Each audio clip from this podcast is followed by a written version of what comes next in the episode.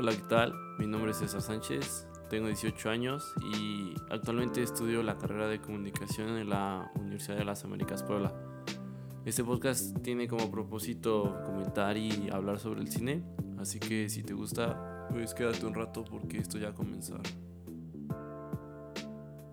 ¿Qué onda? ¿Cómo está? Ya estoy aquí de vuelta. Estamos aquí de vueltas en el episodio número creo que va a ser el 13 o el 12, algo así. O sea, dependiendo. Si, si el piloto, pues, pues sería el 13, ¿no? Y si no, pues sería el número 12. Y ya, ya casi acabamos, ¿eh? Ya, ya casi se está acabando aquí, aquí la temporada. Pero, pero bueno, como ya lo pudiste haber leído ahí en los... En el título, el capítulo de hoy es subgéneros parte 1 y dirás, ¿por qué parte 1? Bueno, porque próximamente va a haber una parte 2 que ya la estaré ahí subiendo. Eh, va a estar un poco largo, un poco largo este, eh, o sea, estos dos capítulos, porque es como si metiéramos muchísimos géneros, porque son 1, 2, 3, 4, 5, 6, 7, 8, 8 géneros en un, en un capítulo del podcast de la semana, en, en, un capítulo. Entonces, pues ya, o sea, va a estar ahí medio pesadón, yo creo, o sea, o sea, en cuanto a mí, ¿no? O sea, porque voy a estar aquí hablando un buen ratote. Y pues no, vamos a empezar en general como en realidad qué, qué es lo que es un subgénero y qué es lo que es un género, ¿no? O sea, en el primer capítulo eh, ahí pudimos ver que que pues las películas se pueden dividir por, por público, este, por, la, por, por, la forma en la que la ves, por la forma en la que la grabas, eh, y, y, por género, o sea, literalmente, ¿no? Y ya entonces ya estuvimos viendo lo de drama, lo de ciencia ficción, todos esos aspectos. Y bueno, como saben, existen subgéneros, o sea, ven que habíamos hecho esa ramita de que quieras hacer una peli, de que primero era ficción o no ficción. Pum. Ficción de drama. En 2D. Para adultos. Y luego puede existir otra subrama. Ah, y, y aparte puede ser una comedia romántica eh, bélica, ponte tú. Entonces ya la última característica sería que es un subgénero, ¿no? Entonces ¿Por qué existen los subgéneros y por qué, o por qué no, o, cuál es la razón o la necesidad? Bueno, eh, ahí en mi clase este, estuvimos hablando sobre ese aspecto, ¿no? Sobre por qué eran y por qué no eran, ¿no?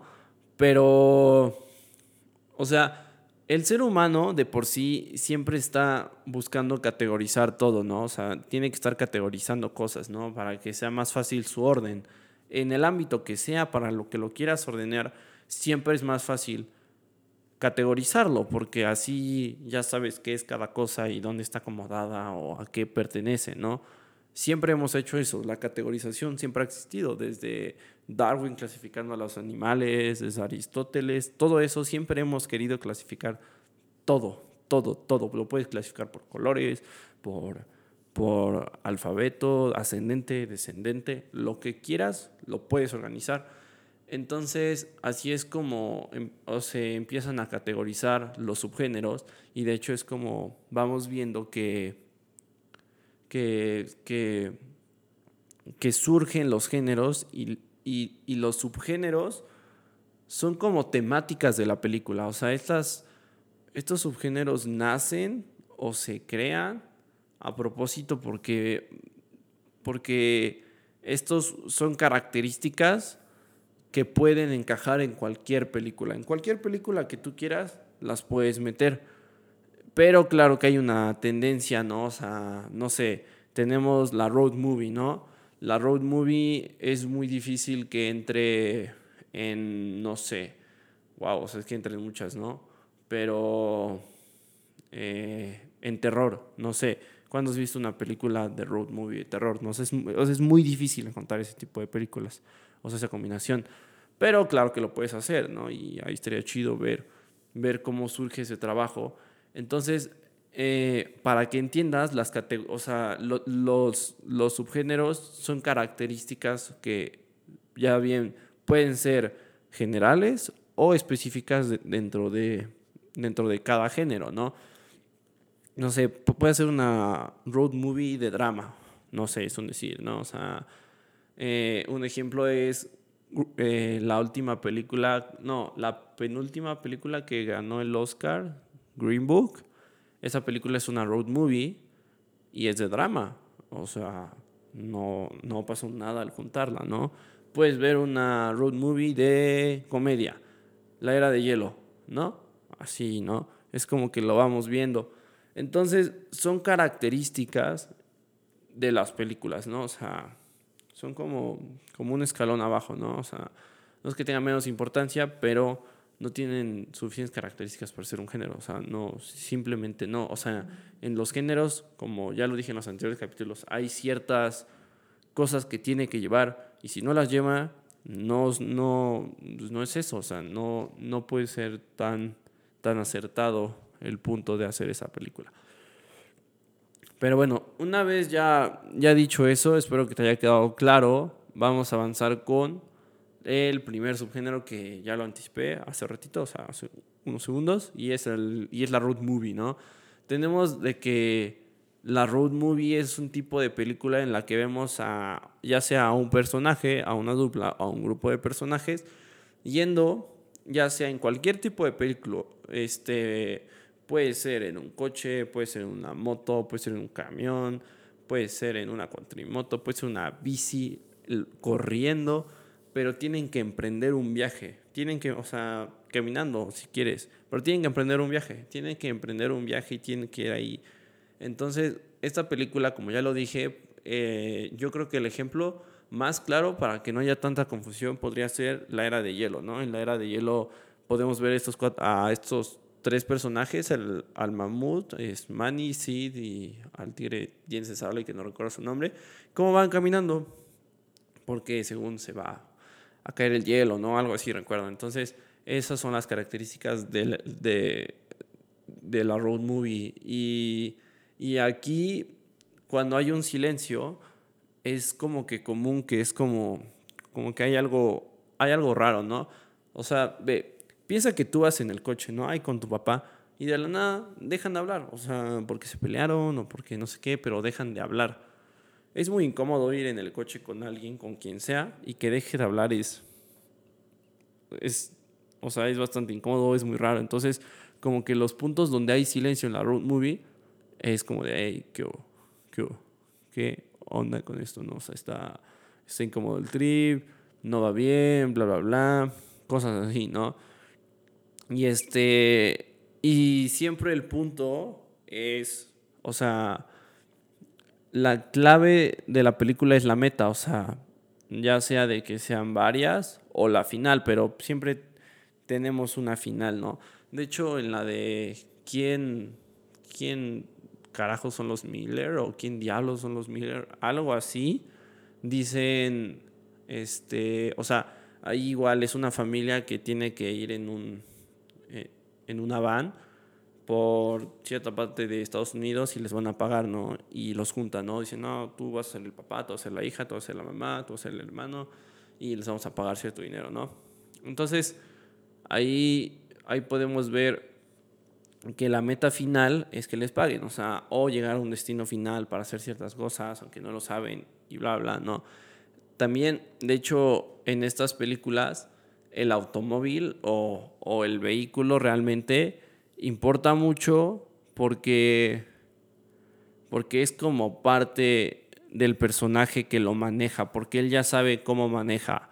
De hecho, en Mad Max, en, en la última, basándonos en la última, podemos ver que cuando agarran el volante que es personalizado para su camión o para su coche o para su moto, vemos que, es parte de él, o sea, que él sabe cómo, cómo funciona el coche, aunque no sea de él o, aunque ya es de él, hasta tiene su nombre, tiene su estilo, tiene sus estampas, tiene sus llantas, tiene sus rines, tiene en el retrovisor hay unos stickers o unos, dados colgando, yo qué sé, cuando se descompone, él sabe cómo funciona, él lo trata como si fuera un personaje, o sea, o sea, el vehículo es un personaje en este tipo de películas, ¿no? O sea, ahí podemos ver que, que no solo son los personajes, sino que también el vehículo forma parte de la historia. Pero bueno, en general, la road movie son personas o una persona emprendiendo un viaje en cualquier tipo de vehículo, ¿no? Y se acostumbra a que sea de que terrestre, ¿no? Aunque no sé si existe una, una película en una nave o en un avión, porque nadie viaja en avión o en una nave espacial. Sería bastante aburrido porque no hay complicaciones, porque se cae el avión, pues te mueres, ¿no? Obviamente, ¿no? Y no hay forma de repararlo. Si se rompe la hélice, te mueres. O en el espacio, si ya tienes una nave espacial, pues ya, X. O sea, realmente casi siempre son de que así en el pavimento, cosas así. Luego avanzamos con La Costumbrista, que este tipo de película literalmente solo se encarga de, de retratar eh, los hábitos de una sociedad, ¿no? O sea, de, de cómo es que viven, cómo es que viven en esa cierta parte, cómo es que se visten, cómo es que hablan, cómo es que actúan, cómo es su físico, cómo se relacionan, qué costumbres tienen, qué tradiciones tienen. Literalmente es enmarcar una sociedad en una película. Así, cualquier tipo de grupo, ya sea pequeño o grande, pero realmente es enmarcar. O sea, puede ser desde la clase alta o de la burguesa hasta, no sé, o sea, que es un grupo pequeño, ¿no? Que es el rey y la reina, ¿no? Que suele ser un poco más interesante porque digo, hey, ¿cómo viven allá, no? O hasta puede ser un, eh, no sé, eh, cómo viven en la selva o cómo viven en la Antártida, eh, cómo viven en Tailandia, ¿no? Que son como costumbres un poco más raras. Y es como que, o sea, tratan de retratar literalmente sus costumbres y de cómo es que viven. Y de hecho esto es más común en los documentales, porque los documentales, como son investigaciones, siempre están buscando decir eh, esta parte, o sea, como la antropología, es como de, hey, voy a hacer un estudio de una sociedad y pues alguien lo va a grabar, ¿no? Entonces ahí, hay entrevistas, dicen cómo viven, cuántos años tienen, cómo es que funciona todo eso. Y uno que les puedo recomendar es La Negrada, que está en Amazon Prime. Y ahí en esa... Es un documental, película, algo así. O sea, es como que sí, documental, pero a la vez no. Como falso documental, pero, unas cosas, o sea, pero las personas sí son reales, o sea, no son actores. Digo, está bueno, ¿no? Pero ahí, ahí retratan cómo es la vida de la raza negra en Veracruz. Está muy bueno, yo no sabía de que existían esas personas, yo pensé que Veracruz, o sea, puro pues, de Veracruz, ¿no? Pero hay una comunidad gigante y los retratan ahí, dicen, eh, pues así vivimos acá, aquí es como, nos tratan, como nos tratan los mexicanos, o sea, que los mexicanos le hacen racismo a esas personas. Está muy bueno, muy interesante, váyanlo a ver. Eh, y pues ya, ¿no? O sea, en general el costumbrista es un poco más fácil porque habla sobre eso, ¿no? No no trata sobre más cosas realmente. Luego vamos con las artes marciales. eh, como Jackie Chan, no sé, este, como, como Bruce Lee, que son los personajes más icónicos que hemos visto en la pantalla grande, que están haciendo artes marciales, que se están ahí peleando, que le están pegando a no sé quién. Entonces ahí la característica de las artes marciales, al igual que la costumbrista, este se enfoca pues en, pues en un deporte, se podría decir, en una, en una práctica que, es que, que realizan ahí. Y pues en las artes marciales lo que hacen es enmarcar y en parte enaltecer a las artes marciales de, de Asia, de China, de Japón, de, de, ellos, ¿no? O sea, como que los tratan como sus héroes, ¿no? Realmente, se, o sea, como es tan perfecto esta arte, lo que buscan es, aparte de retratarlo, pues sí, enaltecerlo, ¿no? Decir, no, pues aquí hacemos esto y, todo esto es así, bla, bla, bla, ¿no? Eh, ya no, no, hay, no hay tanta profundidad, o sea, lo, pues lo repito, o sea, son características realmente, ¿no? Aunque en arte marcial eh, hay también como que podemos ver un, un viaje del héroe a veces, o podemos ver una acción, o sea, una película de acción de artes marciales en la que tenemos a Bruce Lee de cómo se está peleando ahí, como ya, ya, y se está peleando con todos y les pega y les gana a los malos y es como si fuera así, como para poner un ejemplo, eh, sería como si el santo hiciera artes marciales, así de que le gana a las momias y tonterías así, pues igual es lo mismo, pero con artes marciales, no, no un luchador, ¿no? O sea, como para que entiendas un, hay un poco más. Luego vamos con lo político, ¿no? En este género, bueno, en este subgénero, lo que podemos ver es de que, o sea, como que las características que suele tener es donde vemos a, a, la justicia, se podría decir, ¿no? No directamente de que a los policías, ¿no? pero sí, sí debe estar relacionado con el gobierno, ¿no? Eh, ¿Cómo es que estos ejercen la, la justicia sobre los malos, ¿no? Y a lo largo de los años hemos visto cómo, cómo, cómo va evolucionando, ¿no? O sea, de que ah, hay una incertidumbre, también hay acción, hay detectives, hay como, hay como un crimen, hay, hay algo por resolver y también de que, de que hay acción, hay violencia y siempre está como que relacionado con la parte de los gangsters, siempre estamos viendo como, como esta relación.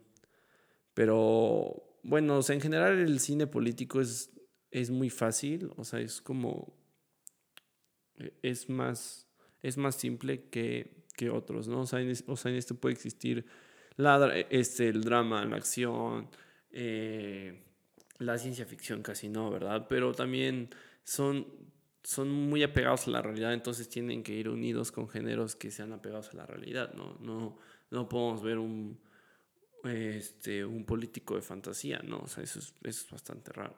Pero bueno, avanzamos con el propagandístico, que el propagandístico eh, lo que cambia o, o lo que tiene es que este es como no de que directamente el pueblo, pero el director agarra y dice, hey, eh, no de que se quiere quejar sobre una situación, pero realmente sí, y es una propaganda hacia, hacia el gobierno, hacia, hacia las personas que están en el poder en ese momento, ¿no? Entonces es como, es como que vamos viendo este, este subgénero. Dicen que inicia con el acorazado de Potemkin, una película rusa. Ahí es cuando, cuando inicia este género. Y de hecho, de hecho, los rusos utilizaron mucho el cine ahí con, con el buen Lenin para, para hacer como, como una inconformidad.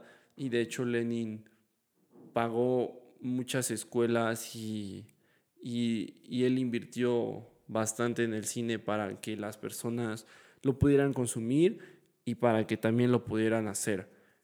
Eh, entonces, aquí en el político, en el, en el propagandístico, es como relacionado a la política también, ¿no? Como a los aspectos políticos, pero no es al político, pero el político es más de acción. Este es más como que más, ¿cómo lo puedo decir? Como más serio, es a lo que voy, y sobre cosas reales. Eh, de hecho, un ejemplo aquí, aquí en México podría ser La dictadura perfecta. La dictadura perfecta es una película de propaganda porque, porque habla sobre cómo es el gobierno aquí en México y cómo es que se trata y cómo es que es realmente, cómo es que manejan todo esto, cómo es de que funciona el sistema, los medios de comunicación pueden estar comprados, ¿no? Eh, el dinero, la corrupción, y, pues, o sea, de eso va el cine propagandístico, ¿no? O sea, o sea, no es lo mismo que el político, es a lo que voy. Pero bueno, avanzamos con el cine de clase B. El cine de clase B es cuando no hay dinero. o sea, de que porque les dieron poco dinero para hacer una película, pero aún así los directores se lanzan y la deciden hacer. Pero es como intencional, o sea, en parte, ¿saben? O sea, no, son películas de bajo presupuesto. O sea, no es, no es como que el director haya querido hacer una película grande y le den poco dinero. Aunque sí ha de haber casos, ¿no? Pero, pero son películas como que emergentes que son rápidas, que dicen, hey, vamos a hacer una película rapidísimo para, para, para pasarla y ganar dinero así, pero actores chafas o actores que no son conocidos, un director ahí que nos vamos a sacar, un productor ahí también, cámaras rápidas y pum, lo grabamos y sale, ¿no? Entonces, el cine de clase B es porque es, es de menor calidad, porque no hay sets, porque no hay tanta, no hay tanto profesionalismo. Y este tuvo una alza, ¿no? O sea, como que se empezó a popularizar, luego bajó, se estancó allá abajo y luego volvió a salir por las Midnight Movies, que las Midnight Movies son las películas que pues salen en la noche, o sea, que, que las ponen en la televisión para que las puedas ver, ¿no? De hecho, estas películas siempre son, son relacionadas como con algo de sexo, con, o sea, que no tienen censura, son un poco, se podría decir la palabra vulgar, y estas encajan en cualquier tipo, o sea, en cualquier género, o sea, siempre siempre pueden ir acompañadas de cualquiera porque solo son de bajo presupuesto. Pero cuando salen las, las Midnight Movies y les dan eh, este, este espacio para que puedan pasarlas y de que alguien las vea, es cuando, es cuando crece exponencialmente otra vez como que el mercado y les vuelven a dar dinero, que aunque sea poco, vuelven, la, o sea, que las vuelven a hacer y como que las vuelven a recordar. Y dicen, ah, no, pues sí funcionan. Son, son películas mediáticas, se podría decir. Luego avanzamos con el cine bélico, que es uno de mis favoritos. Así me encanta los temas de la guerra y cómo, cómo se ven las explosiones y los soldados y, y todo eso y los aviones volando. Es buenísimo el cine bélico, es, es buenísimo el cine bélico, ¿no? O sea, es una temática de que está ocurriendo en la guerra. De eso se trata. Es una temática que está ocurriendo en la guerra. Puede ser antes, durante o después. Antes. Mm, no, antes casi no hay películas. Eh, durante 1917, eh, Dunkerque, Código Enigma, La lista de Schneider o de Schlinder, creo que así se llama esa película. Esas son películas que son durante la guerra, ¿no? Entonces cuando, cuando, cuando vemos historias reales o basadas en la, en la guerra, o, puede también ser ficticias, no, no realmente tienen que pasar. Es cuando vemos que estas películas surgen y son buenísimas. en serio, me encantan estas películas porque además de que retratan lo que sucedía en la guerra y de cómo se vestían y los uniformes y de que sus gorritos y de que sus peinados y, y los automóviles y los barcos, los aviones, las, eh, las ciudades todas destruidas, que es lo que estaba pasando en, en esos momentos, se puede combinar con el drama. O sea, estas películas, o sea, igual son muy dramáticas y, y estamos viendo cómo es esta esta exageración como que del héroe, como de no, sálvate tú y yo voy a la guerra y me muero, o, o, el compañerismo entre los soldados, la hermandad que existe, o la familia, o de que si ya se murió le tienen que guardar un respeto y dicen, no, pues saben qué, no, bla, bla, bla. Y, y, y, y de eso se trata. O sea, el cine bélico es una temática que está como que fundamentada en el pasado, pero también hay hay películas nuevas bélicas que también, o sea, que, que no porque no sean del pasado, no pueden ser bélicas, ¿no? Eh, el planeta de los simios es una película futurista, pero que es bélica porque hay una guerra entre, entre los simios y entre los humanos, o sea, no, no necesariamente tiene que ser humano contra humano, ¿no? Y puede ser de cualquier ámbito. Ve, Bastardo sin Gloria de Quentin Tarantino es una película bélica de comedia. Y y de gore, ¿no? Porque es como de que se le salen las tripas y cosas así. Entonces, el bélico igual es muy fácil de entender porque la temática es que sea en la guerra y se acabó, punto fin, o sea, no, no hay más. Y luego vamos con el cine negro, que es el cine, el cine noir, que este cine eh, es como el de clase B, no es como que sea una temática realmente, o sea, en parte sí, pero es más como, como aspectos eh, visuales, se podría decir, no, no tanto de trama, cosas así. Y este cine es como, como lo dice la palabra, o sea, es muy oscuro. Eh, una película puede ser Seven, que película podemos ver como que todo está sucio, ¿no? O sea, que, que ya todo está corrompido, que, que, la sociedad ya está fea. De hecho, es una característica de, del cine negro, en donde podemos ver como que la sociedad y la ciudad que está muy sucia, o sea, donde ya, donde ya ni siquiera existe una, un, una justicia o, o, un sistema, o sea, como que ya no hay reglas. De hecho, es muy oscuro, siempre está lloviendo, todo está sucio, la cámara está como que desacomodada o planos holandeses, o sea, sigue cumpliendo los, los estereotipos estéticos, pero, pero de, como que de formas ya, ya un poco más raras. De hecho, cuando inicia, que es cuando, cuando el cine es todavía blanco y negro, se puede decir de que le copia un poco al expresionismo alemán porque utiliza las sombras, los marcos de las puertas, como que todo lo vuelve negro y al inicio eran como que de detectives, ¿no? Y podíamos ver de que al detective aquí con su, con su sobrero, de que casi no se le veía la cara, con su gabardina, eh, ahí recorriendo las calles, o sea, intentando encontrar a, a, un delincuente entre toda la basura que existe, ¿no?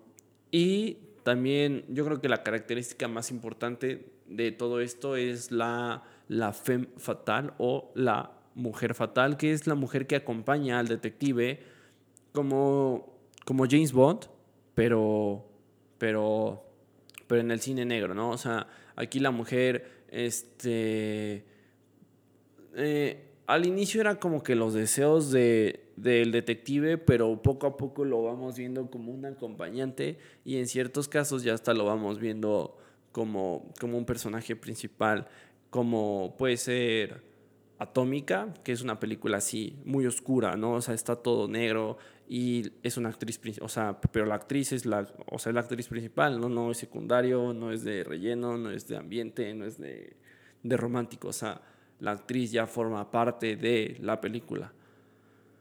Pero bueno, ya, eh, hasta aquí el episodio de hoy. Eh, estas son la, la primera parte de los subgéneros. En el siguiente capítulo vamos a estar hablando sobre los gangsters, sobre el histórico, sobre el religioso, pornográfico, eh, histórico, deportivo. Ahí van a ir viendo los, los, los otros géneros y, y ya. Eh, espero que te haya gustado mucho este capítulo y es todo. Gracias por haber llegado a esta parte del episodio. Nos estamos viendo en, el siguiente capítulo. Sería todo por mi parte. Si te gustó mi contenido, puedes seguirme en todas mis redes sociales. Estoy como C. Sánchez. Sería todo. Te la pasas bien, te la pasas chido. Adiós. Este podcast forma parte de un proyecto escolar y no busca ser monetizado. La información utilizada en el mismo fue recopilada a lo largo del semestre de otoño de 2020 en las clases impartidas por el maestro Silvestre López Portillo. Queda prohibido el uso para fines distintos a los establecidos en el programa.